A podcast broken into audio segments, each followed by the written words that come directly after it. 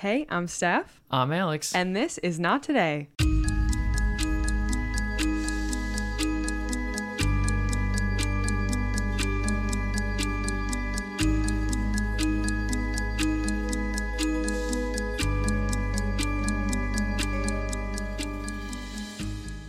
And we're live. Excuse me while I aggressively itch my nose. How are you doing? I'm good. I'm doing great. How are you? I'm also great, Good and great. except for my itchy nose. Is it allergy season? Is Maybe. the almost fall allergy season? I don't know. I feel like you would have gotten it in earlier in like June with all the pollen. I'm not usually a pollen girly. You're not a pollen girl? I guess everyone's kind of a pollen girly. Well, anyway, I mean, if you were to get anything weird, it would be where we are right next to a nature preserve. Oh god, that's so true. Our backyard is basically National Geographic. It is. We have a bunny that's just like in it's just our neighbor. Like she's just chilling. We named her Brandy. She's vibing at all She's times. constantly vibing. She's just eating all of our Flowers. yard. I don't know. you And I love it. I hope she eats everything. We do. I wish her nothing but the best. We don't have any plants. We don't care. But it really is like multiple bunnies, chipmunks, birds. Yeah, today I saw a bunny and a chipmunk at the same time and I was like just call me Snow White because this is the life. I love it. Would you like to star as Snow White? Let's not get into that. call me Rachel If Zegler. you know, you know. No. God. Yeah. Do all you people on TikTok must know. um anyway, I've got a gigantic story today. Well, if the word started with a T, how would you describe it? Titanic. Yes, a, a- Titanic story. Do people say things are big? When, Yeah. Do they people use the word Titanic to say I'm things are pretty big? sure. Let me Google it. Okay. I've never heard anyone say like it's Titanic to say something is big. Okay, Titanic of exceptional strength, size, or power. All right, I'm wrong. Well, then yeah, it's Titanic. Quite literally, the story is Titanic. Have fun. Yeah. We're going to be talking about the survivors of the Titanic and the story of it because how could we How could we not? how could we not? We got to talk about the uh, background of it to get to the survivors of it. yeah, and then of the it. event. Yes, the You know. event. Yeah. I was weirdly obsessed with this as like maybe a five year old, Really? A Yeah. 5-year-old? maybe six. Say more. I don't know. I was mark? like a young kid. I don't remember exactly what age I was, but I would ask my mom incessant questions. And if she's listening right now, she remembers because she talks about it all the time. Yeah. And she tried to pacify me. And this was before Google. So this, you can't just be like, go Google it, kid. God bless your mother. Yeah, I know. She got me an encyclopedia on a CD about the Titanic. About the Titanic. Yeah, and then she goes, anything you want to know, look it up with this. And then I never used it That- because it was hard to use. You know, I did know that you were asking questions left and right, but I was under the assumption or not not under the assumption. I was told that it was like about gemstones That and was like another phase. But any just any other random question under the sun that crossed your mind. I didn't know that you had like a Titanic phase. That's Yeah. interesting. oh, I did. That's so funny. Okay, well, hopefully I can answer your questions because you do ask me Are a lot of questions. I don't know. I hope. We might have to cut it out. We'll see. We'll see. I mean, I have done a lot of research, so hopefully I can answer your questions today. We'll see um, about that. I feel like I'm taking a test now. Okay. I will do my best. I'm just gonna be curious. Yes, and I will know. and I will answer your questions to the best of my ability. If not, I'll cut them out and you guys will never know. so anyway, why don't we uh, get started? All aboard, All aboard as they might say. the Titanic. How? I think we only get two more. Okay. We get two more. Sure. The 1900s were a time of innovations both on the land and on the sea, and a new generation of steamships began a revolution in global travel. The Titanic was a part of a company called the White Star Line, and their rival company, Cunard, was having a bunch of success with their two quadruple funneled super fast liners, the Lusitania and the Mauritania, And in an effort to compete with them, Joseph Ismay, the president of the White Star Line, proposed the construction of three Olympic class liners with opulent interiors with comfort rather than speed. They couldn't rival Cunard for speed, but they would make up for that in never before seen luxury. Their three ships were the Olympic, the Titanic, and the Britannic.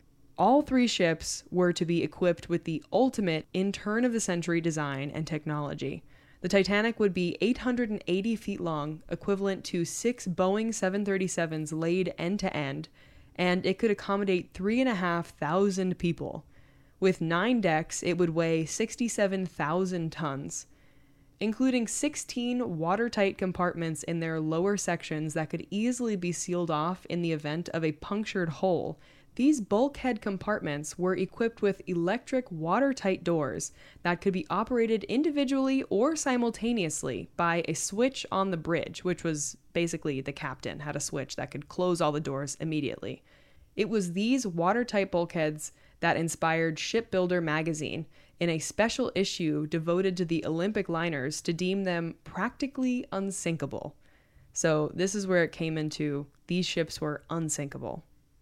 The first to be launched was the Olympic, making her the world's largest man made moving object. However, that title was short lived when, on May 31, 1911, the Titanic was set to launch in Belfast. The Titanic easily swept that title away from the Olympic with how large it was. And the Titanic also had 20 lifeboats, which surprisingly was more than the number required by the Board of Trade Regulations at the time meaning they were well within the law.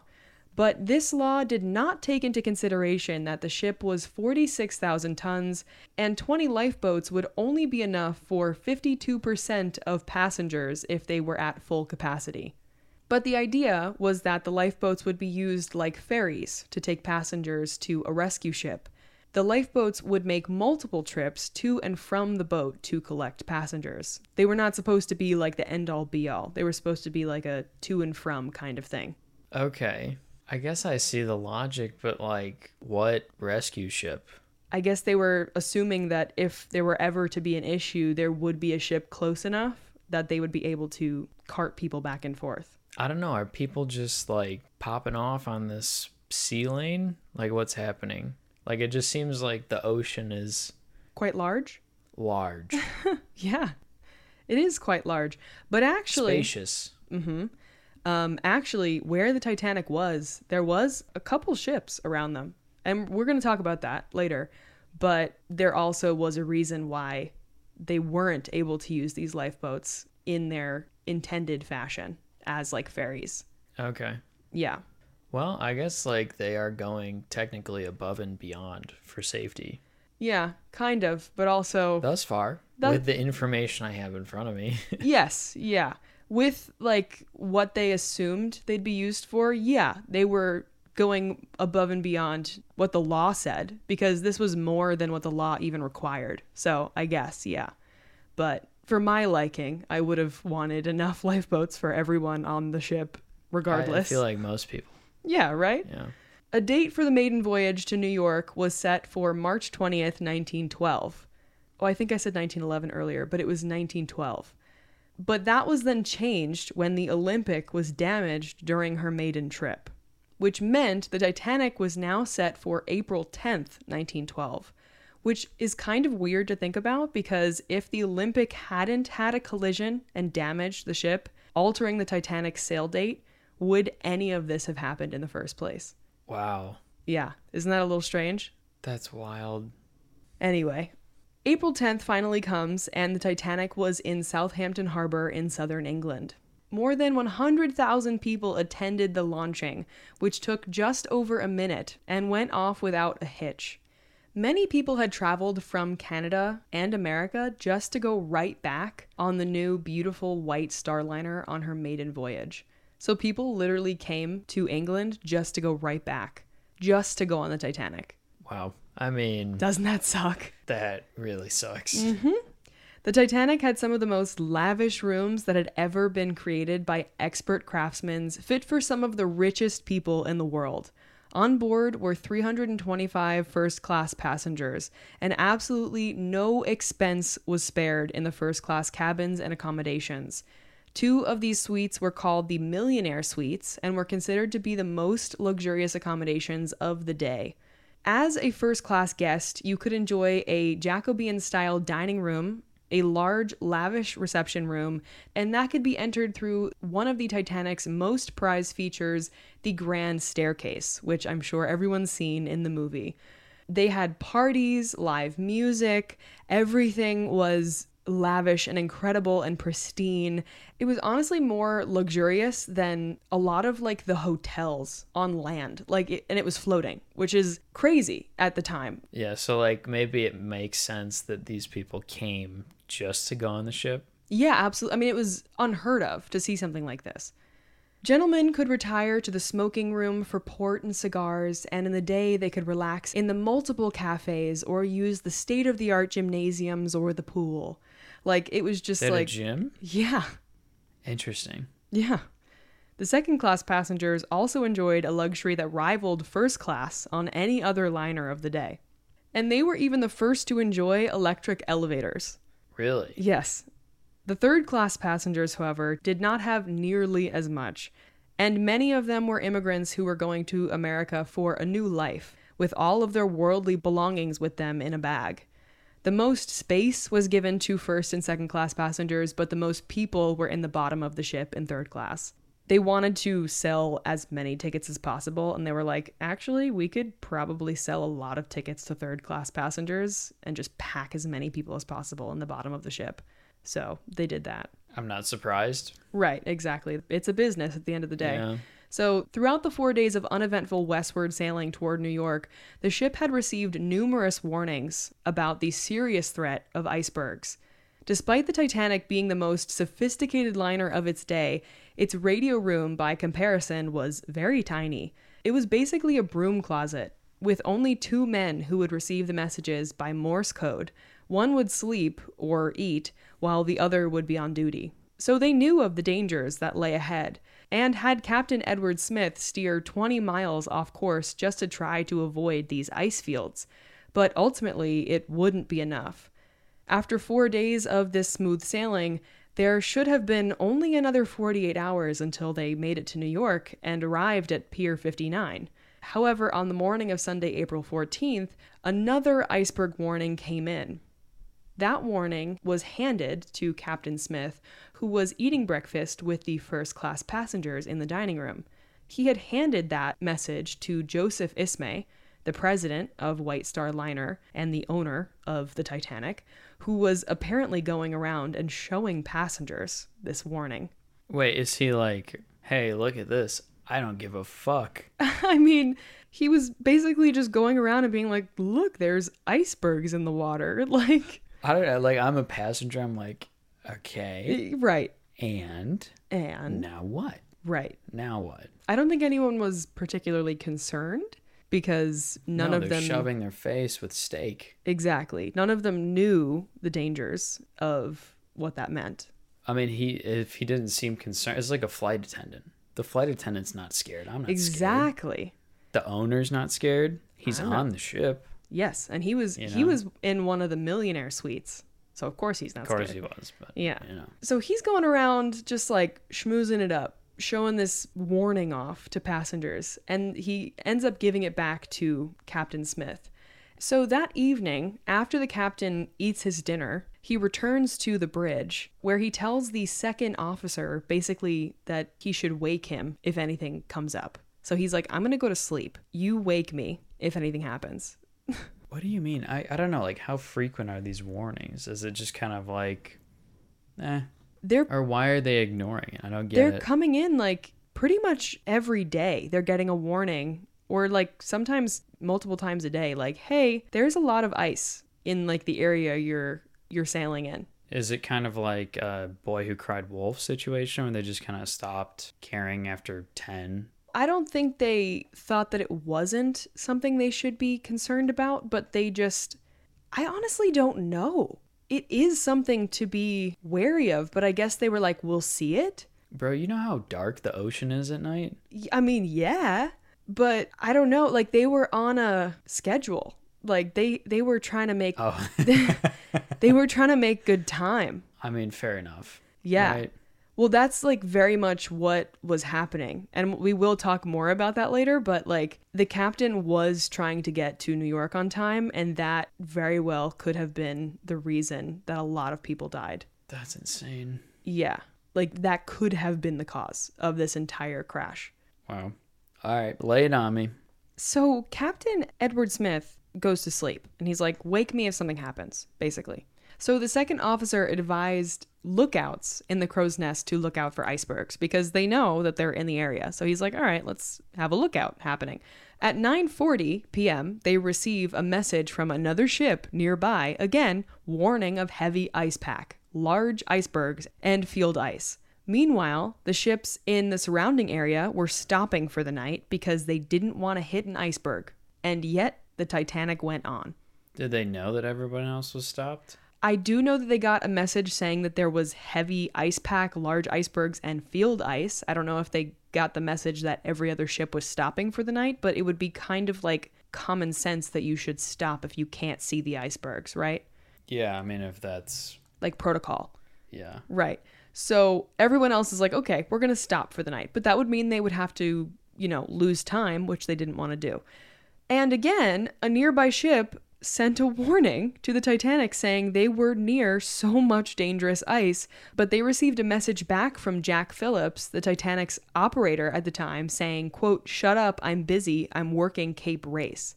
I don't know what Cape Race means, but he said, "Shut up, I'm busy. I'm working." Excuse me, your job is to receive messages, you fuck. Exactly. Yeah. Hello, that is what you're supposed to do. That's literally your job. You mean but you're busy. Exactly. You're busy reading the message. Right. Yeah. But he's getting multiple messages over and over this evening being like, there's icebergs. Please stop. And he's like, shut up. I'm busy. You're busy doing what? What? Doing race what? What did he say? Cape race. Cape race. Anyway, at about 11:30, the He's Titanic playing Dungeons and Dragons. Shut up. Sure. At about 11:30, the Titanic was sailing through unusually calm water, like very calm, which is now known to be a sign of ice pack, and at the time it was causing a sort of mirage and was making lookout duties almost impossible. Just 10 minutes later, they realized that they were headed for a giant iceberg, as we all know. Immediately, they sound the alarm and telephone the bridge with the message iceberg right ahead. Officer Murdoch orders hard to starboard, or hard for starboard, to the helmsman, called to the engine room to stop engines, and activates the watertight doors below to seal off. The Titanic turns, and for a few seconds, it seems like they may have avoided disaster, but the starboard side makes a nasty contact with the iceberg, both above and below the water, scraping alongside it, damaging 300 feet of the ship. A grinding sound can be heard throughout the ship, as well as a vibration that could be felt as the ship scraped and was torn open by the ice. Some passengers rightfully became alarmed, but were told everything was under control. But some passengers had no idea anything was wrong. They heard the noise, but they didn't really think anything of it. That's the truth. They were like, nothing's wrong. I can't believe that. God, I would be on the deck of this ship immediately. Most people thought nothing was wrong. Really? Almost every single passenger didn't think the ship was going down until they could actually see that the ship was like tilted and in the water, like halfway. Wow. Well, I mean, they said it was unsinkable, so I mean, it's a massive ship, Yeah. but it is crazy to me that nobody was alarmed. I Nope, mean, I wasn't there for nobody. the sound, but I imagine if you tear up 300 feet of a steel ship or whatever it was made out of, you would be alarmed. Like it's ripping through that. I don't know. Yeah. It's probably a loud sound. Yeah, it wasn't quiet, but it also a lot of it happened like under the water because the the iceberg was like underneath. So a lot of the people who heard like the really loud bits of it were in like the third class portions of the boat. Gotcha. And above, everything was still fine, but down below, boiler room numbers 5 and 6 were taking on icy water extremely fast. The frantic workers down there did their best to keep the water under control and managed to keep the boiler room somewhat under control, But less than 10 minutes after impact, the water had risen 14 feet above keel and almost 4 trillion liters of seawater had entered the ship. Trillion? Trillion with a T. That's a lot of water. It's a lot. Seems like a lot. It was a big ship. So, Sure. yeah, by midnight, the ship had begun to tilt downward and slightly to the right as it took on more water. By the time the captain toured the damaged area with the Titanic's architect, Thomas Andrews, five compartments were already filling with seawater, and the bow of the doomed ship was alarmingly pitched downward, allowing seawater to pour from one bulkhead to the neighboring compartment. According to some hypotheses, Titanic was doomed from the start because of this quote unquote state of the art design. So while the individual bulkheads were indeed watertight, the walls separating the bulkheads extended only a few feet above the waterline, so water could pour from one compartment into another, especially if the ship began to list or pitch forward, which is what was happening. And the Titanic was only able to stay afloat if four of these bulkheads were filled. So any more than that, and the ship was officially sinking So there were five? at the time that the captain was like assessing the damage, there was already five of them that were full, and there was still water that was being taken on. Wow. So yes, bad. Bad. I mean, you're you're done. Yeah, I mean they they were for sure done. But so Andrews did a quick calculation, the architect, and estimated. counted to five? Do you mean is that the calculation? Well, they saw that more water was being taken on. So he's like trying to figure out the rate at which it's coming on, and he's trying to figure out how long the ship has. oh. And he estimated the Titanic would remain afloat for another hour and a half, perhaps slightly more, but it was going down. At that point, the captain, who had already instructed his wireless operator to call for help, ordered the lifeboats to be loaded. It was also probably at this time that Captain Smith realized that even full to capacity, the lifeboats would only be able to hold 1,178 of the 2,227 passengers and crew on board. So let's talk a little bit about this lifeboat situation. From the start, as we know, there were an inadequate number of lifeboats. So, in the best case scenario, they only had enough space for 1,178 people on board, 16 boats, and four Engelhardt collapsibles. So they had 20 lifeboats. However, this wouldn't have even saved half of the people on board because the Titanic could carry up to 2,436 passengers and had a crew of approximately 900, which brought her to a capacity of more than 3,300 people. Wow. And as we know, it wasn't a smooth disembarking that would happen. It was pure chaos, which led to boats not being completely filled, and boats would end up lost from the ship. They fell into the water and flipped over before they were even able to be filled up at all. And if you know anything about the Titanic, you know that women and children were supposed to be loaded into these lifeboats first. But the officers on board the Titanic took this guideline so seriously that in some cases they only loaded women and children. But here was the problem not everyone thought the Titanic was going down. It wasn't made super clear to the passengers. Many of them were told everything was under control and they could return to their cabins. So some women and children opted to stay on this imagined safety of the ship. And since the officers were only loading women and children, some of the lifeboats were sent off half empty because women and children didn't want to get on. Wait, so they didn't even fill it No. because of men? Yeah, and they well they also didn't want to like overload the lifeboats like they were scared that if they put too many people on, it would like overload it kind of thing. And they were under the assumption that there was going to be a rescue ship nearby. So they were like, "Oh, we'll just ferry more people off when like the rescue ship comes by," but that wasn't the case. Oh, okay.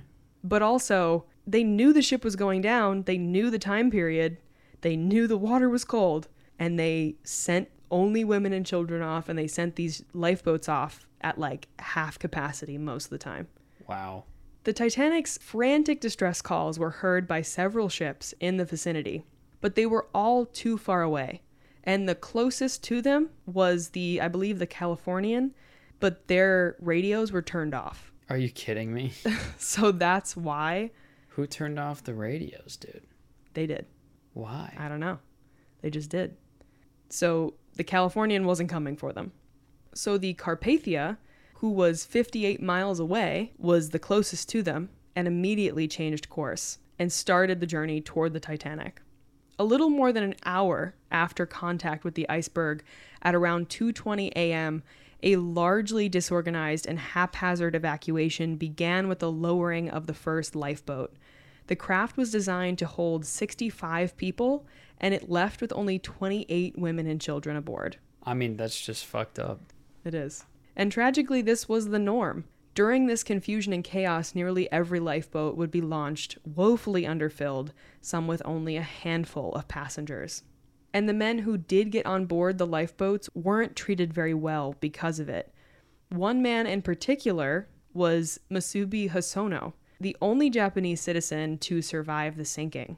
The officer loading the lifeboats near where Hosono was standing had announced that there were two seats left. So Hosono was one of two men who got on board. He survived the sinking, but became infamous in his country because he lived while so many others had perished, and his story even appeared in textbooks as an example of shameful and unethical behavior. I'm sorry. If I was him, I'm doing the same thing. Yeah. Fuck y'all. I'm living. So many people There was have. two spots. What Of do you want him course. to do? Any person would do what he did in that situation. I mean, if there were two spots left and you could take it, you would take it. Why wouldn't you? He lived until 1939, but was never able to rid himself of his quote unquote shameful past, as if his past was shameful. And it even trickled down to his family. For a couple of generations, the name Hosono was synonymous with shame in Japan. Wow. Change it. Isn't that messed up? It's so crazy. A whole country hates him so much just because he got on a lifeboat. That would that had room for him. Uh, yeah, it was not like he was taking anyone's spot, right? No, he didn't like take an old lady's spot. He just like got on a boat that had room for him. Damn. Yeah. It wasn't until Hosono's grandchildren published some of his writings that his shame finally began to lift. But sadly, that never happened in his lifetime. So he just lived with this like awful reputation and he did nothing to deserve it. Yeah. Although I guess every day that that did happen, at least you're alive. Yeah.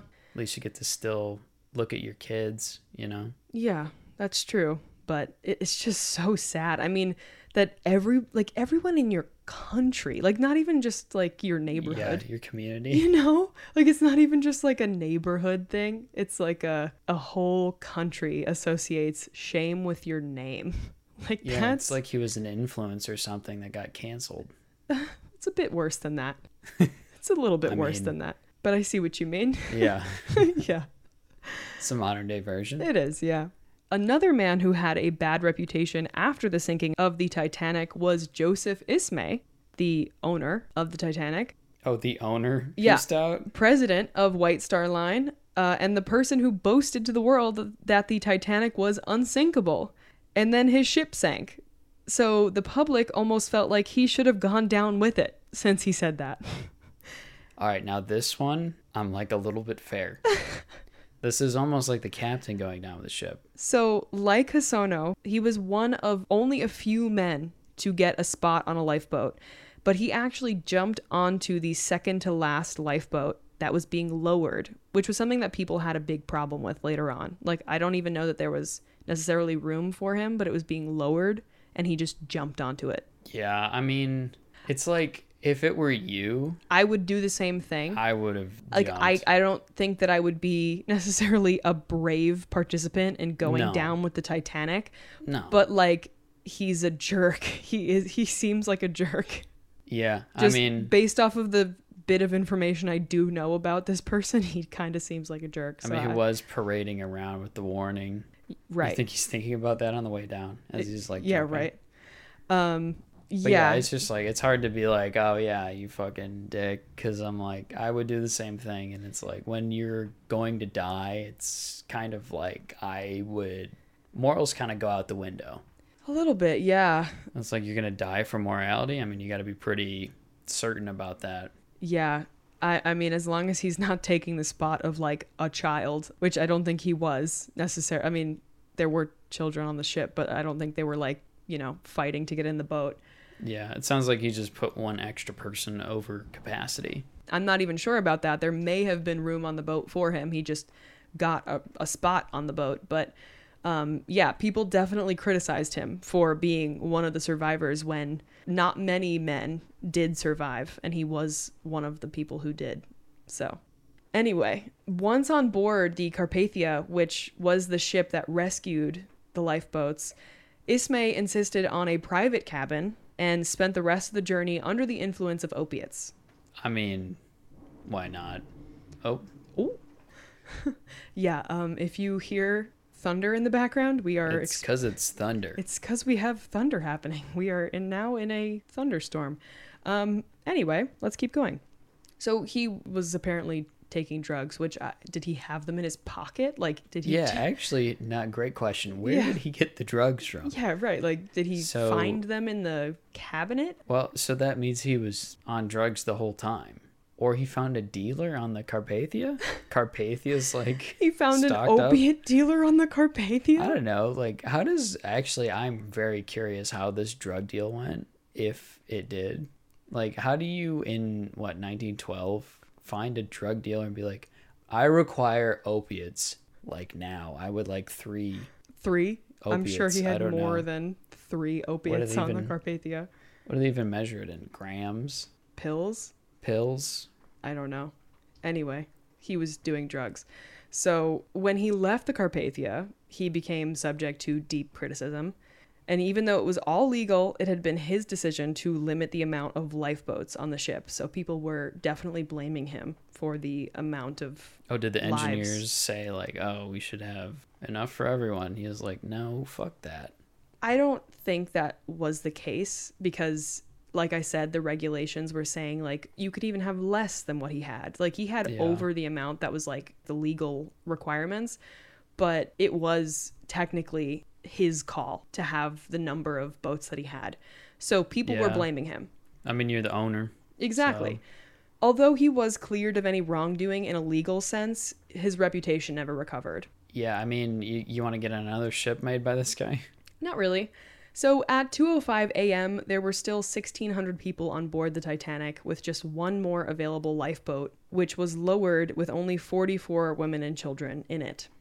At 2:10 a.m., Captain Smith went to the radio room to relieve the operators of their duties. And he was basically just like, "You're good. God bless you. We're going down." Wow. I mean, what do you even do? He just went back up to the bridge and just was a captain going down with his ship. Like, what else do you do? Play violin? That is actually a myth. There was no live music happening as the ship went down. Yeah, well, you know, it's a better story. Yeah, Can we just lie? no. It's a better story. Yeah, Who I, cares? I guess that it is a better story. But people do say a lot that there was, you know, the band playing as the ship went down, but that is absolutely not the case, according to multiple survivors. They were like, anyone who says that is a straight up liar. yeah, I don't know. It'd be so eerie. Yeah, that's that would, that would be eerie as hell. Although, I do say this later on in my notes. There, oh, I say this right now. There were, it's right here. Um, there were men who apparently changed out of their life jackets and into their best evening wear and began drinking brandy and smoking cigars. Absolutely. Yep, Why would you not? yep. Like vibes, but like not. Bad vibes, I'd say. I'd say, on a scale of one to ten, it's pretty pretty close to one. I can't believe I said that. I'd say the vibes are pretty bad. Um, at 2:18 a.m., a huge roar was heard as the half-submerged Titanic's lights started to flicker and the ship broke in two. Anyone who was still on the ship was sent hurtling into the water, and anyone who was already in the water was now in complete darkness. The stern continued to float, but as it got flooded with water, it rose higher and higher until finally it too disappeared under the water and sank to the bottom of the ocean floor in under five minutes. That's quick. Yeah. Wow. Especially How- with how far it went down. Yeah, it's deep, deep. Yeah. Right? It is deep, deep. That's It's like, like, miles. yeah, it's like two and a half miles under the water. I mean, I just can't imagine something three planes long Six. reaching the bottom of six, reaching the bottom of the ocean in five minutes. Like that is super quick. Yes. By 4:10 a.m., the first survivors of the Titanic were picked up from their lifeboats by by Four the ten. Yeah, by the Carpathia. It took them Like 2 hours. two hours to get there. Wow. Yes. So let's talk about some of those survivors, shall we? So the first story I want to tell is of Albert and Sylvia Caldwell and their baby Alden. The Caldwells were both teachers in Bangkok, but they were headed home to America when Sylvia's health wasn't doing so well. They had actually stopped in Naples, Italy, and seen a boat with an American flag on it, which meant it was headed to America that day, but decided not to take it since it was too small and Sylvia tended to get seasick on smaller boats. And that boat was the Carpathia. No way. Yes. So they made their way to London to the White Star Line office to get second class tickets, but were turned away since the boat was full. But they really wanted to get on the Titanic, so they asked how they could, and the ticket person said the only way they would be able to is if someone canceled their reservation. So they should come back tomorrow to see if anyone did. So they did that, and sure enough, there were two second class tickets available, which was exactly what they were looking for. Who were the two people that canceled, and how lucky are they? I don't know, but they are very lucky, and so are Albert and Sylvia, but, you know, also very unlucky. Yeah. So, as they boarded the ship, Sylvia asked a deckhand if the boat was really unsinkable, and he answered with the very famous quote God himself could not sink this ship. So, that's where that came from. The first few days were very uneventful, and they were pleasantly surprised that Sylvia wasn't seasick. So, the Titanic was big enough that Sylvia was not seasick. And Albert was having a great time taking photos of the ship. He even went down to the engine room and took photos of the stokers putting coal into the furnaces. He even asked them if they would take a photo of him holding one of their shovels because he was having that good of a time. This exchange got them talking, and unbelievably so, it probably saved their lives. Because on that fateful night, Sylvia had been woken up by the huge shudder as the ship had hit the iceberg. But after that, the water was very smooth once again. So Albert jumped out of bed and ran to the deck to look out over the edge, where he saw a sailor who said that they had just hit a small iceberg, but no harm had been done, so he should just go back to bed. So Albert went back to bed, but not long after that, they got a pounding on their door telling them to put on their life vests and report to the deck. They didn't think their lives were in danger, but they did as they were told. They were fully convinced everything was fine because at that point, no one was panicking, there was no screaming, because no one knew anything. So, n- zero passengers were concerned. Everyone was just like, okay, sure, whatever. But that was when one of the stokers from below had come up onto the deck, seen Albert, and told him, If you value your life, get off of this ship. I've been below and we're going down. Wow. And He saved his life. Yes, he did. And just at that moment, lifeboat 13 was being lowered, and Sylvia and Albert were like right next to lifeboat 13. And one of the stokers ran over to the lifeboat as it was being lowered and told them to hold the boat and got Sylvia and Albert and their son onto the boat. Wait, so there's three people? Yeah, Syl- Sylvia, Albert, and their like infant son. Oh, okay. Yeah, I was like, he needs a ticket, dude. it's it's like a little little like a tiny baby. baby. like a little baby. Yeah, You've known him for like what, six months? yeah, like yeah, you barely know that guy. Yeah. Right. So I guess since they were already lowering the lifeboat, it wasn't a big deal that Albert was a man. And so they let him onto the lifeboat. Wow, he got lucky. Yes. Wow. And the stoker was like, hold the boat, let him on. Yeah.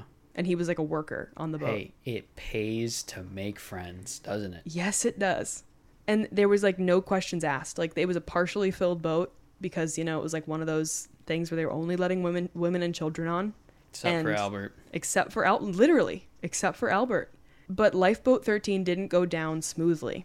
While it was being lowered, lifeboat 15 started to be lowered down on top of them, and they had to literally cut the ropes that was holding the boat so they could like let it drop and then row away. And right as they got away from the side of the Titanic, lifeboat 15 dropped right where they were. Wow, guys. And I'm pretty sure that happened in the movie. Oh yeah. I, I'm pretty sure. I mean, how could they not have that moment? exactly. And then they were rescued by the Carpathia. So Albert and Sylvia were saved. What's the baby's name? Alden? Alden. Wow, this is crazy that he'll just never remember that, but Yeah. have been present for one of the most historic events ever. Yeah, that's many of the survivors. They were all little tiny babies. Wow. Yep. And that's the first story of the survivors. Shall we move on to the second? Yeah. Okay, so we have Charles John Joughin, I believe is how you say it. He was aboard the Titanic as the chief baker and had a staff of 13 bakers under him. When the ship hit the iceberg on the evening of April 14th, Charles was off duty and asleep in his bunk. According to his testimony, he felt the shock of the collision and immediately got up. Word was being passed down from the upper decks that officers were getting lifeboats ready for launching, and Charles sent his 13 men up to the boat deck with provisions to the lifeboats four loaves of bread apiece, about 40 pounds of bread each. Wait, each loaf of bread was 10 pounds?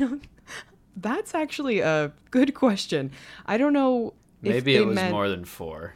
maybe they just meant like 40 pounds of bread total for all 20 lifeboats question mark anyway it seems like they were giving each lifeboat a couple loaves of bread just to have some snackies I mean, you gotta have snackies, but this is such a strange detail of the evacuation because I'm sure nobody thought about, oh, when the ship is going down, people are going to get hungry.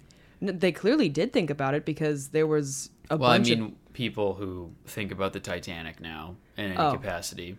oh yeah like this isn't a detail you hear Yeah. about it's like that they had food in their lifeboats Yeah, like this was a whole production, I'm sure. yeah he like immediately snapped into action was like okay gotta get loaves of bread into the lifeboats Right. as it- chief baker Yeah, and it was so premeditated that it was part of the evacuation plan. Yeah, true, yes. So after putting loaves of bread into each of the lifeboats, Charles joined other officers by Lifeboat 10. He helped with stewards and other seamen and ladies and children onto the lifeboat, although after a while, the women on deck ran away from the boat, saying they were safer aboard the Titanic. So this is like what was happening, what I was saying earlier. Like people thought they were safer on the Titanic because they didn't realize it was going down until it was like very severely tilted. Yeah, I mean, I guess this is all the press that they did, but that's so crazy to me that you hear that huge screeching sound and most of the boat does not is not phased Yeah. and people are at a point where they'd rather be on the boat as staff are loading people into lifeboats like they don't Right. just do that. Yeah, no, it's not like a fun thing for them to Yeah, do. that's an absolute last resort. Right. I'm also thinking it's probably women who didn't want to like leave their husbands behind because that's Yeah. a very real thing that a lot of people did and died because of. Like they just didn't leave their husbands and then they would, you know, go down with them. So that was also a conscious decision that people were making. But that is um not what we're talking about right now. We're talking about Charles. No. So the women who didn't want to get into the boat, Charles would like kind of have to forcibly put them into the boat. Probably not the women who were like wanting to stay with their husbands, but the people who were like, it's safer on the Titanic. He was like, listen, Listen I'm going to here." put you in this boat. I imagine that later on they were thankful. Absolutely. I mean, who You know? wouldn't be?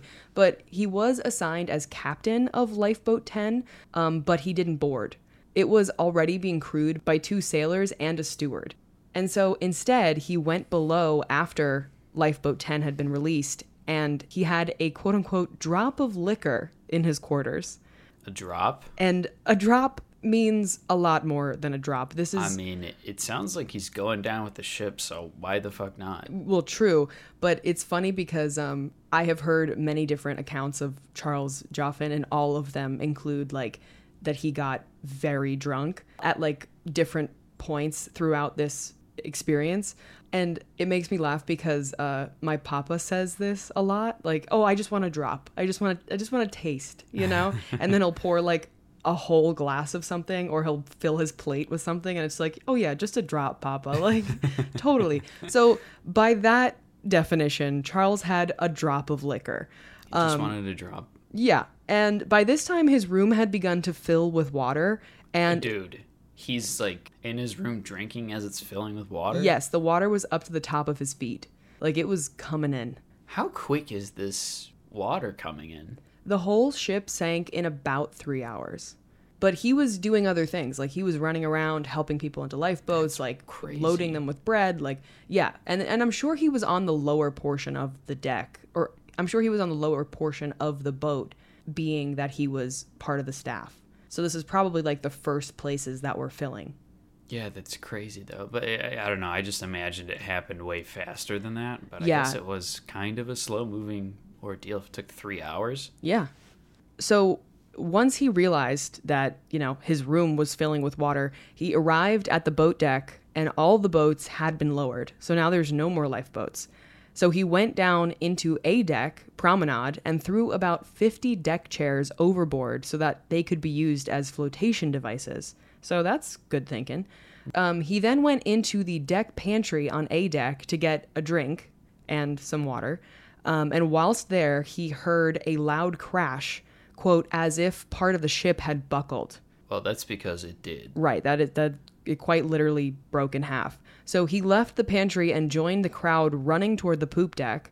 And as he was crossing the well deck, the ship suddenly tipped back and, according to him, threw everyone in a well in a bunch except for him. So that's a quote. I I'm assuming that he meant in the water, Oh, Like- like the well of the boat, maybe. maybe. That yeah, doesn't but really make any sense. The basically the boat tipped back and threw a bunch of people somewhere, either in the water or like further into the ship, and he didn't fall with them. He like held on to a banister. Oh, okay. Yeah, so Charles climbed to the starboard side of the poop deck, getting hold of a safety rail so that he was on the outside of the ship as it went down by the head. As the ship finally sank, Charles rode it down as if it were an elevator, not getting his head under the water. In his words, his head, quote, may have been wetted, but no more. So Oh, interesting. He was therefore, wait. This is an interesting detail. yeah, He, he did not get his head wet. yeah, he's like, I went down with the ship, but I never went under the water. Interesting. Yeah. And he was the last survivor to leave the Titanic. He was the very last oh, person. he's the. I feel like that's the move. Like if you're not gonna be in a light boat, Yeah, I mean, you don't want to be in the cold water for no, as long as you possibly can. So, No. yeah, according to his own testimony, Charles kept paddling and treading water for about two hours. two hours Yeah, he. in below freezing water. Yes, negative 2 degrees Celsius and around 28 degrees Fahrenheit. He also admitted to hardly feeling the cold, um, which is most likely due to the, you know, liquor jacket he had put on. Yeah, I was like, he's as- hammered. Right. We used to call it in college put on your liquor jacket so you Yeah, can sure. face the Michigan winters. Um, but when daylight broke, he spotted the upturned collapsible B lifeboat with Second Officer Charles Lightoller and around 30 other men standing on the overturned boat in the water. So he swam up to that boat and tried to climb on, but the men on board pushed him off. So he swam around to the other side where a man named Isaac Maynard, who was a cook on the Titanic as well, and was standing on top of this lifeboat, recognized Charles and grabbed onto his hand and held it as he was in the water so he wouldn't drown. Wow. I cannot believe that he spent two hours in that water. Yeah, it's a pretty unbelievable fact. But maybe the fact that he didn't get his head wet was a factor because I've heard like that's where most of your heat escapes from. Right. So I guess if it's not wet, Yeah, maybe that makes the difference. I mean, Yeah. I can't explain otherwise. that's a good point. It very well could have been that. If that's really a true thing that like his head didn't get wet, maybe that was a big factor. Yeah. Um, but eventually, Charles did spot another lifeboat that had room for about 10 more passengers. So he was able to swim over to them and was pulled inside and then made it into the Carpathia. Wow. So he got that's incredibly lucky. Yeah, he got extremely lucky. And he was looked over for injuries and he was fine except for some swollen feet. And that's, That's all. it? Yeah. What was his body temperature? I mean, I'm sure Like- cold. Yeah. they were like, um, you look cold. But yeah, other than that, he just had some swollen feet, and that was his main issue. maybe it was the drink. I don't know. Like th- I can't really. Yeah. Can anyone explain this?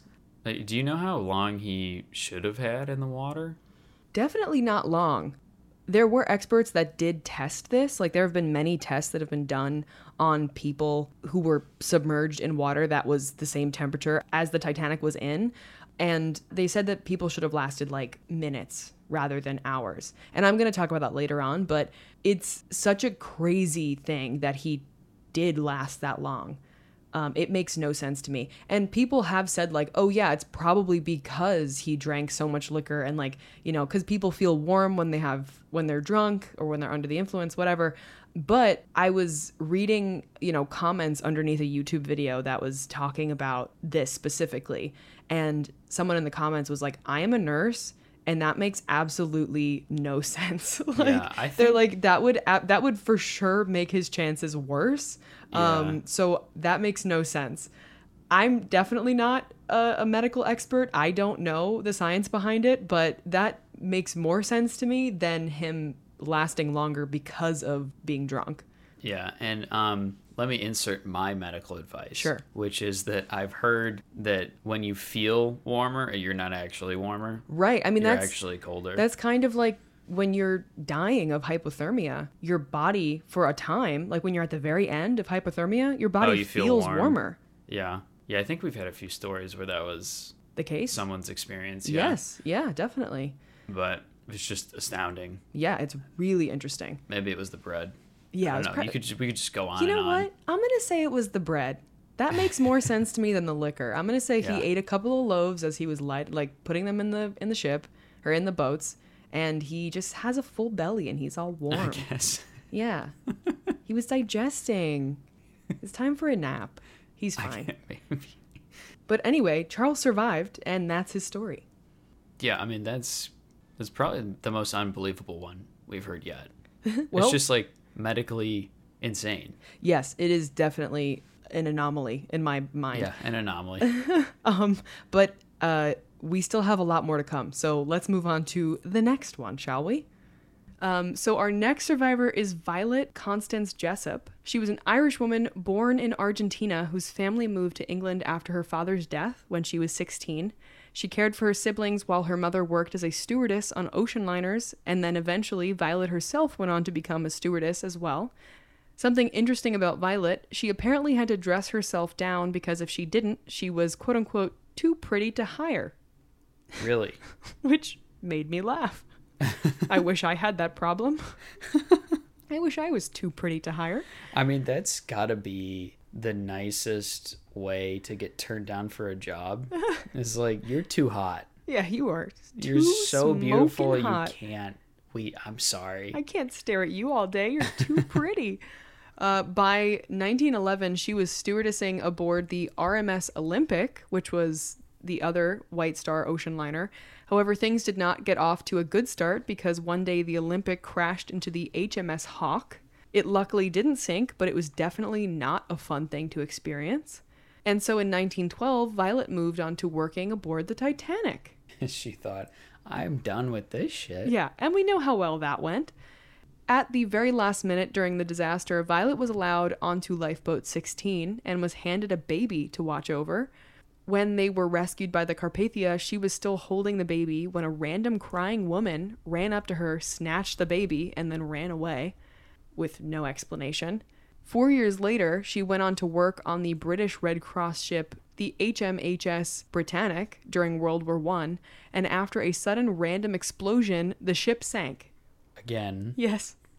No one knew where the explosion came from, but the whole ship went down in less than an hour. Violet did make it onto a lifeboat, however, it was dramatically caught up in the waves and was headed straight for the swinging propellers of the boat, which was already tearing up other lifeboats. So Violet had to jump out of the lifeboat she was in and into the water, but hit her head on something, but miraculously she survived. She didn't get knocked out. Nope.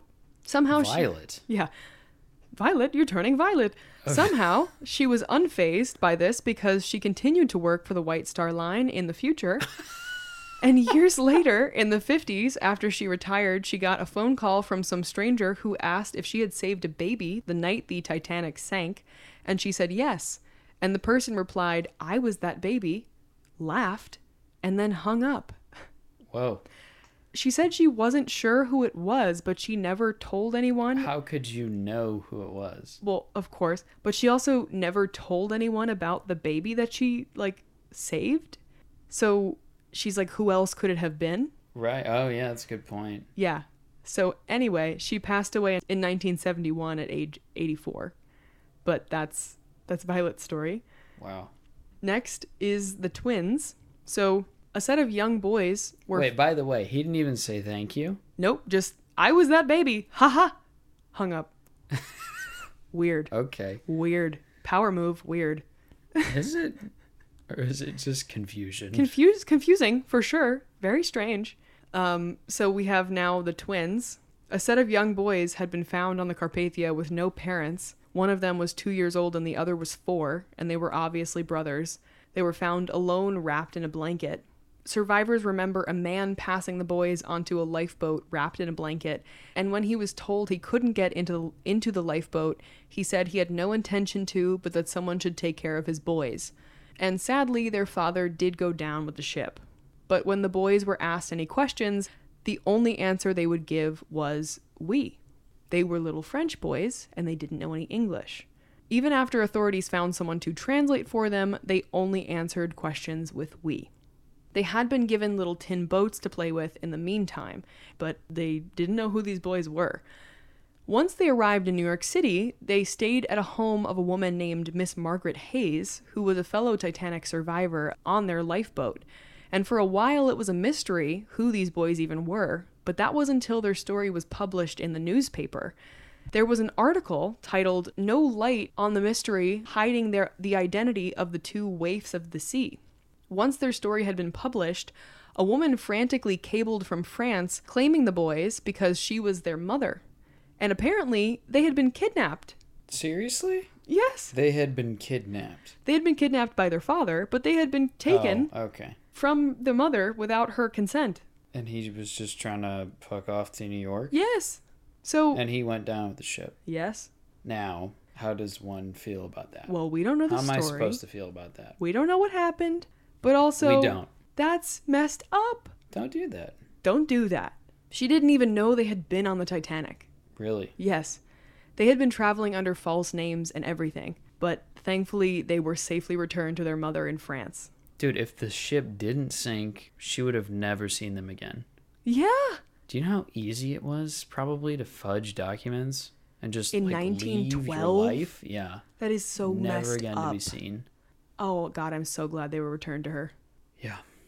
They were Michel and Edmond Navratil, and they were second class passengers. Edmond died in his early 40s, but Michel apparently lived to, ni- to be 92. It's a good run. Yeah. Next up is Molly Brown. She's one of the Titanic's most famous passengers, who after the disaster became known as the unsinkable Molly Brown. After the ship struck the iceberg, Molly immediately set herself the task of helping other people board lifeboats. She didn't try to get on one herself, and actually only ended up on one when she was thrown into one, kind of forcibly. Really. yeah, she was just like, I gotta help as many people as possible. And they're like, no, you're getting on a boat. Yeah. However, the boat she ended up on wasn't at full capacity, so she begged the man rowing to go back and save people from the water.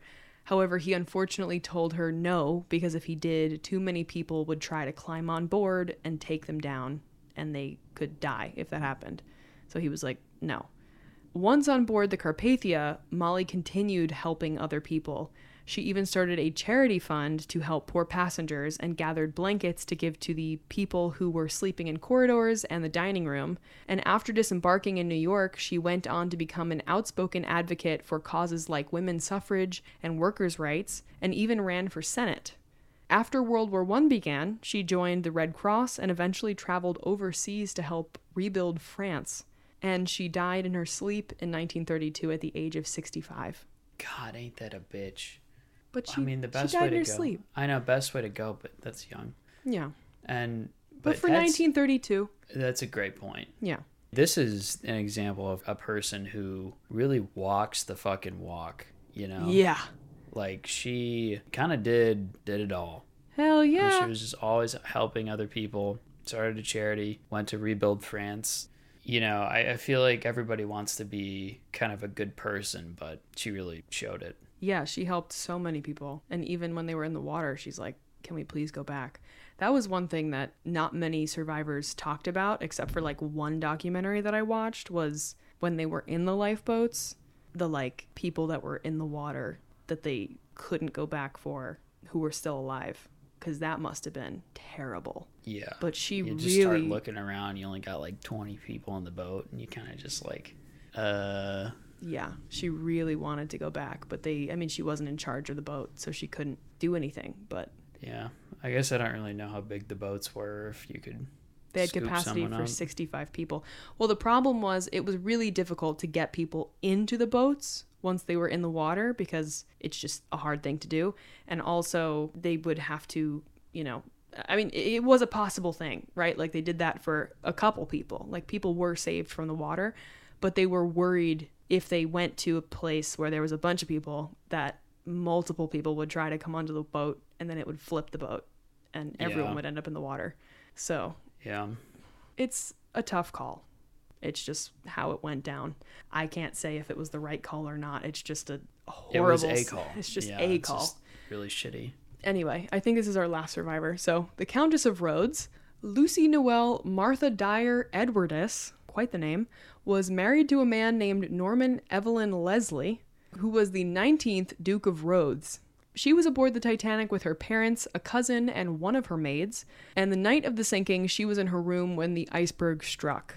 She asked some stewards what was wrong, but they assured her everything was totally fine, which is tale as old as time at this point. She wasn't so sure about that, so she made her way up to A deck, which was a good call.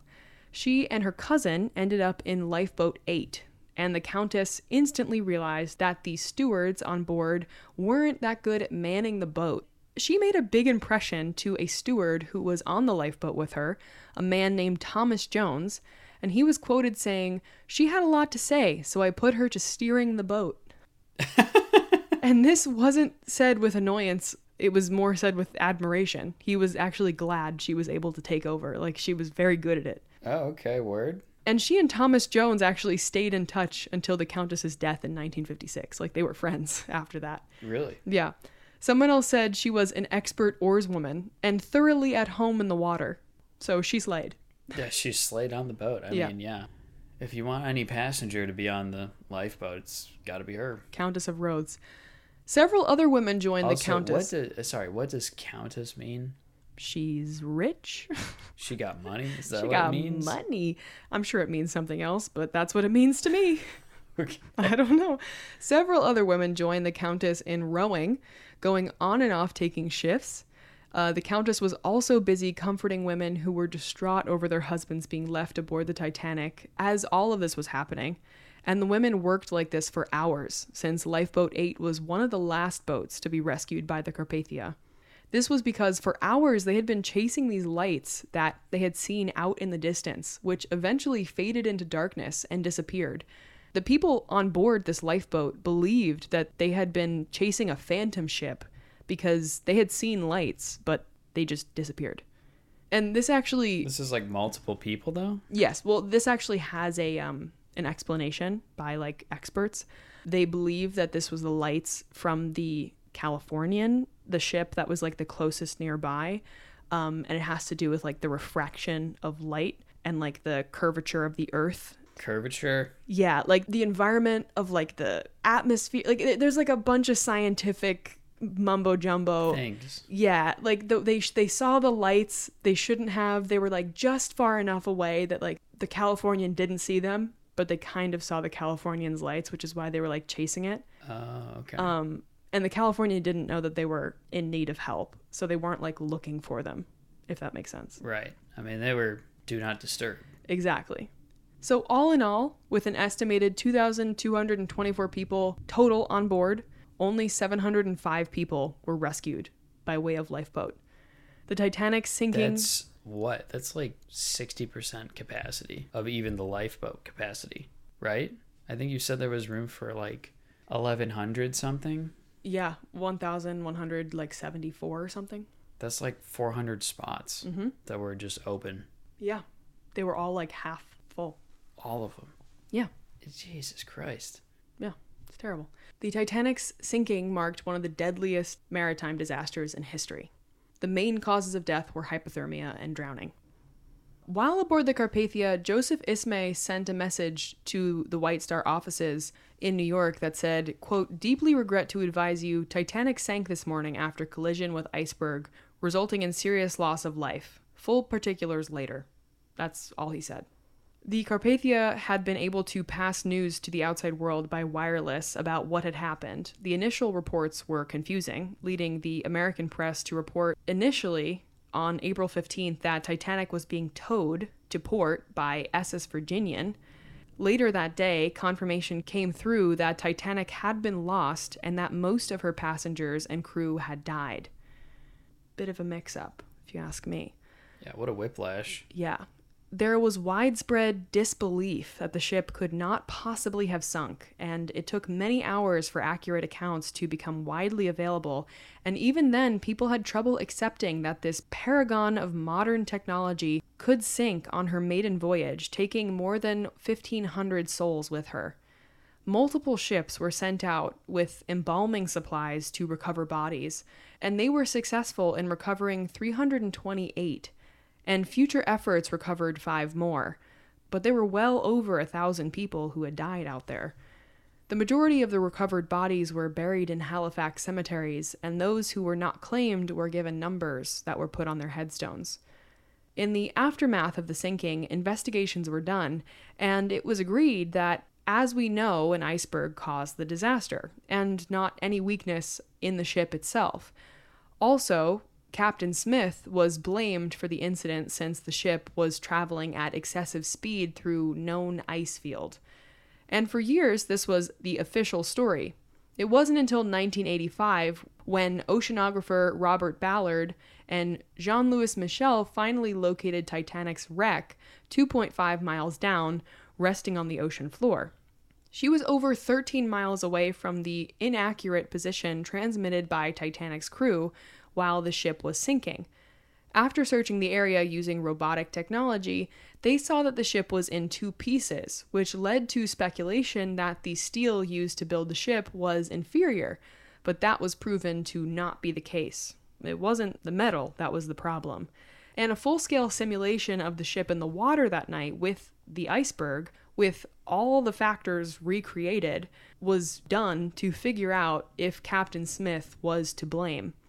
Captain Edward Smith was the most experienced and highest paid sea captain in the world at that time, but he was apparently on his very last voyage ever on the Titanic. Like he was going to retire after that Oh, after that trip. He apparently had a couple mishaps in the recent past at that time. He like he had hit a couple things and he was kind of getting away with a couple incidents at that time. He knew that they were in a dangerous place and he should have slowed down, but he also knew that there were very rich people on board who had reservations in New York and had families to get to, so he kept the speed up. The captain who was doing the simulation, you know, recently, said that if he were in that situation, he would have been going 10 knots, which was half the speed of the Titanic at 20 knots. And when they acted out that simulation, the Titanic cleared the iceberg. So at 10 knots, if the Titanic had been going half of its speed, it would have missed the iceberg. They would have had enough time to turn. so they would have gotten in like what a few hours later. They would have gotten in two days later. I mean, a reservation's a reservation. Okay, Captain Edward Smith, my God. But 1,500 people wouldn't have died. So, Yeah, I mean, obviously not worth it. Uh, Yeah. It's surprising though that it's Yeah. that long. But yeah, i just yeah, they probably wouldn't even had to do that for the whole time though. It was No. just through the ice field. yeah, it wouldn't have been for the whole time. It was just through the dangerous area that they were in. Is I mean, at the end of the day, the value judgment people make is so interesting. Yeah, I mean, he didn't know that that was going to happen, right? You didn't know you were going to go I mean, you didn't know, but head first into an iceberg almost. also everyone else was like fully stopping for Yeah. the night. Yeah, every All other you had ship, to do was slow down. every other ship knew to stop. Yep. So, why didn't he? And the Carpathia had no problem taking three extra days to make it to New York because of weather conditions. Like they took their time because of exactly that, even with all the extra people on board. I mean, and they had to turn around and Yes. pick everyone up. Yes, that's what I mean. With every, even with double their limit, like they had multiple extra people and they took three extra days to get to New York. Yeah, I'm just, I'm just imagining like the people on board the Carpathia complaining like this is not what I paid for. Right. yeah, it's, it's just, it's a mess. So, another interesting point that was explored if the Titanic had hit the iceberg head on, it may have also been fine because the front of ships are designed to take impact and crumble, from what I understand. But because it hit the iceberg from the side, it got torn open and sunk. So, again, if it like Wow. hit it differently, it might have been fine. It's just, That it's takes just, a lot of nerve though to Oh, hit yeah. an iceberg head on. Yeah, no, it's that's insane. It's just a a big game of what if. Yeah, I mean of course it is. Yeah. There have been a lot of studies done on every aspect of the Titanic. Anything that could have been tested has been tested, down to if Jack would have fit on the damn door with Rose. Also, there was no Jack and Rose. They are completely made up. But something I found interesting, they Don't ruin that for me. you didn't know that? well, I didn't care to know. I just cared to believe that Jack and Rose were real. Um, well, there actually was a man on board, um, I believe named Jonathan Dawson. And there was a woman There was on on board. Anyway. My point is there was a man named Jonathan Dawson, and there is a gravestone with the like title J Dawson that people go and leave flowers for and like pretend that it's Jack, and that's the thing. People So you can you can continue Okay. to believe that that's a real thing. Anyway, and by the way, I'm pretty sure they determined that he maybe could have survived on the door. Like I, I don't remember if it, they determined if he could have survived on the door or not, but I think they said in like the certain right position he could have been on the door with her. Anyway, Mythbusters plausible. yeah, they said he probably could have been on the door with her, but they may have both died. Anyway, something I found interesting they tested a person's body temperature in the water that, you know, it would have been the same temperature, like negative 2 degrees Celsius or 28 Fahrenheit. And they found that the worst thing people could have done would have been to swim for their lives. It actually made them colder faster to be moving. Like the Really? best thing they could have done would to just be like still To just float. pretty much because they're using up more energy and it's like making them colder faster. Well, that didn't make any sense to me because I thought like, oh, warm up, you move around, You would think that. But you're just like getting more of the cold water on you quicker. Well, they tested someone who was fully submerged and they tested like every part of like they hooked him up to all these crazy wires and everything and he was way worse off when he was like swimming by like a landslide. Really? Yes, way worse. Okay, so if you're in cold water, chill. I'm not a scientist. I'm well, just you're saying they did a test. I'm saying based off of the Titanic situation that these scientists tested in this yes, situation. But there's also cold water elsewhere in other situations. That's the same. I am not responsible for anyone's Okay. situation. Okay, so apparently only six people were saved from the sea. So that's just really, only six. yeah. I mean, think about like only 705 people were saved total, and like how many people were put into lifeboats? Like yeah, only six people were saved from the water.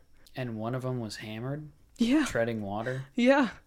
Apparently, It just it, j- like boggles the mind. How is that humanly possible to be in the water that cold for that long? I don't know. It doesn't make sense. Like, what was he doing? It's like how do you be up in the stratosphere for 45 minutes and not suffocate and die? I don't know. It's giving but it's, Eva. it's also like that was only one person who did it. Yeah. There's like so many others. Also, that was a reference to a past episode. If you don't Past episode, you gotta. She touched the stratosphere. Go listen. it's like last episode or two episodes ago. Um, anyway, there has always been a fascination with the Titanic. For more than 100 years, she has been the inspiration of fiction and nonfiction. There have been multiple movies, books, museum exhibits with artifacts, as well as explorations of the Titanic that have been done. Mostly with robots and cameras, since it's so far down. In 1985, a joint US French expedition located the wreck of the Titanic. The ship was discovered about 400 miles east of Newfoundland in the North Atlantic, some 13,000 feet below the surface. Subsequent explorations have found that the wreck is in relatively good condition, with many objects on the ship jewelry, furniture, shoes, machinery, and other items are still intact. Since its discovery, the wreck has been explored numerous times by manned and unmanned submersibles, including the submersible Titan, which imploded during what would have been its third dive to the wreck in June of 2023, which happened very recently, as I'm sure we've all heard, and was awful. Yeah, I got more detail on that than I wanted. Yeah, that was friggin' awful. Yeah. Completely unneeded. Yeah. Leave the Titanic alone. How about that? like, leave it alone. It's also just so I is it ironic that they were like going to see a tragedy? And a tragedy occurred. Yeah. I could talk about that for a long time, so I don't I don't know. I mean, there's just so many things that went wrong and like could have been prevented, you know? Yeah. They just knew that it was like a thing that was not constructed properly and like you know, it, it yeah, we, I, we I know. just- yeah, I can't wrap my head around the owner of that company and he should be criminally charged. in my yeah, opinion. I it's messed up to say Yeah. the absolute least.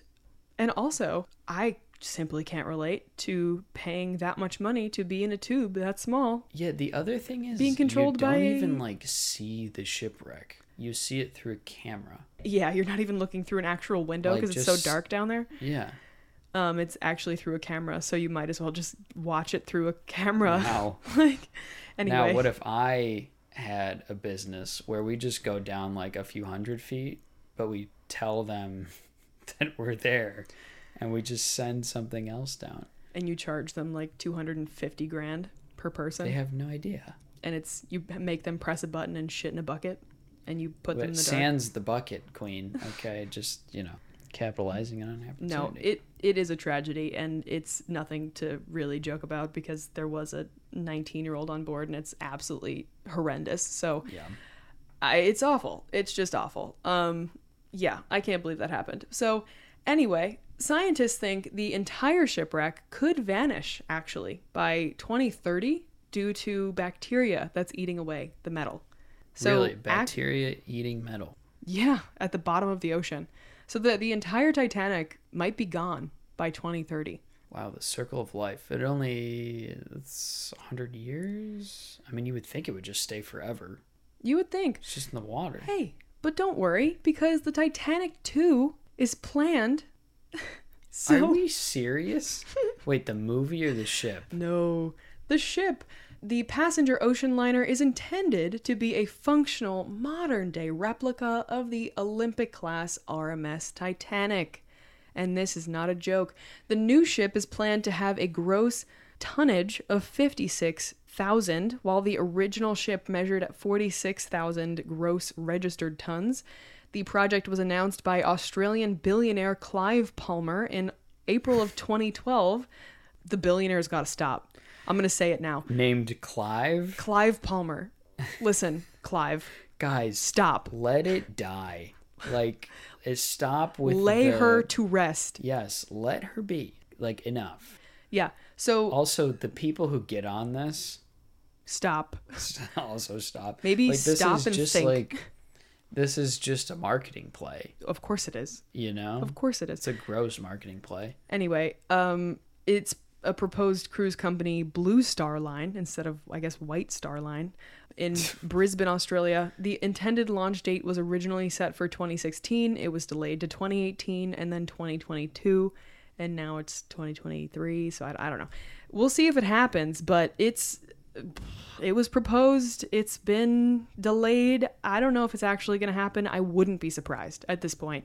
Um, maybe it was delayed again because of the Titan. I don't know. Uh, that's speculation. Yeah, that's bad press. That's that is bad press. But also, it was supposed to happen in 2016, yeah, and it's fully seven years Uh-huh. past then. yeah, That's kind of funny. yeah. Anyway, um, I think the billionaires need to stop. Can't you just enjoy your money? Have you ever heard of a cruise? Go on a cruise. No, here, better yet, just go by yourself. What? You can afford it. You're a billionaire. What do you mean? Get a yacht. Oh, sure. Buy your own. Oh yeah, buy a yacht. Name it the Titanic. Just build it, build it for you. And then you don't go. need it for anyone else. Yeah, that's true. Or if you are gonna do it, sail in like the hottest place. But also don't. But also just name don't. it the Titanic. Literally, yeah, just don't name it the Titanic. Don't um do it. Don't stop. Don't don't Don't stop. Don't comma stop. Yes. I'm not saying don't stop. I'm saying stop. Thank you. And that's the story of the Titanic and some of its survivors because there are there were many and I couldn't tell you about all of them right now. So, I mean, 700, but yeah. some pretty crazy stories. I mean, the random chance of all the survivors, all of the people who died, it's just like you can run around in circles and think about it for hours. It's just like one little thing goes different, and then this happens, and this happens, and then maybe it's still intact and nobody dies. It's Yeah. just It is the crazy. what if analysis is just endless. Yeah. The the one that really got me was the captain who was like, "Yeah, if if I were the captain of the Titanic, I would have been going 10 knots and like here's this Seasoned veteran. No, yeah, well, here's this like VR experience essentially of the Titanic Oh, whatever and like we can basically prove that if this is how it went down, it would have been fine. And like I guess you can't entirely say that like that's true, but they can almost say that it would have been fine if they were going yeah. that I mean, speed. Would it not have? It wouldn't have had to miss by that much more. I mean, if you only get like what, 50, 100 feet ripped open instead of three hundred. It was just the like, speed. It was the yeah. speed they were going. It was cuz they were going too fast. Yeah. Well, I'm saying they could have still hit it, just not as hard. Yeah, I guess. I, I, I don't know. But that's just what got me. I. I was like, I, oh, literally God. have no idea. Yeah. But anyway, I don't know. What do you think is so like so appealing about the Titanic? Why is there such an obsession with it? Why is it so magnetic? I think people are just attracted to mass tragedy. And it's like the sensationalism of like, it's the unsinkable thing. but it and it's also, like- it was like so luxurious. And there were like millionaires. And it was like the, you know, it, it's just like so romanticized. And it was like so unbelievable. Like just the whole, the whole thing was like so tragic and unbelievable. Yeah. Yeah. I, I It think just it's just. seems like this one is so much more focused on than any other. Like, Because of- do you because of care more about like? Yeah, tha- that's what I was gonna say. If the movie wasn't made, would you know about this? probably not as like in depth, Yeah, but Hollywood absolutely has a big part in it. yeah, Leo and Kate Winslet, it's a great point. And the the what the jewel of the sea, the heart of the sea, whatever it's called, that jewel, that like the the big diamond or like ruby necklace that or emerald, whatever stone it is that they're like after. It's not real. it's not a real thing.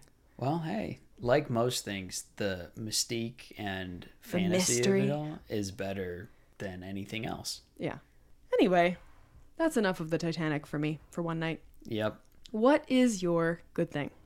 My good thing is your birthday. Oh, Stole it from you. thank you. I'm excited. We're gonna Oh, have some fun. sure. We're gonna Thank do you. things. We're gonna have a dinner. You know, celebrate your birth. But we're not singing the song. Oh, Stop yeah, with that. I'm fine with that. Yeah. What's your good thing? I don't love it. Well, if I had to choose, I suppose it would be my birthday. No. No. Um, we got a couple art prints I'm excited about. Oh, we got big art coming in. Yeah, we got big, big art. That I'm Costco excited. art. Yeah, some co- good Costco prints.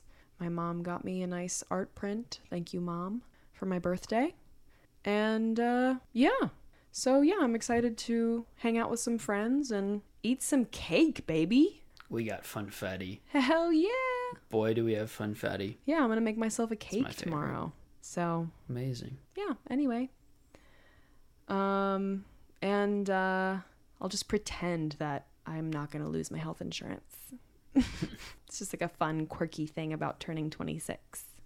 It's yeah, So fun, so fun, so quirky. exactly. Yeah, that's all it is. Um, anyways, Thank you guys so much for listening. If you would like to look at all the pictures we post of all the stories we talk about, check us out on Instagram at not today underscore podcast. If you would like to check out the bonus episodes that we have up, we've got a bunch of those. Check us out on Patreon at patreon.com slash not today podcast. If you or anyone you know has a story of survival that you would like to share with us and possibly hear on an upcoming listeners episode, send it to no today podcast at gmail.com. We have a TikTok that is not today podcast and a Twitter that is not today podcast, but the T on the end of podcast is a three. Because that makes sense. And just keep breathing. Yeah. Yeah.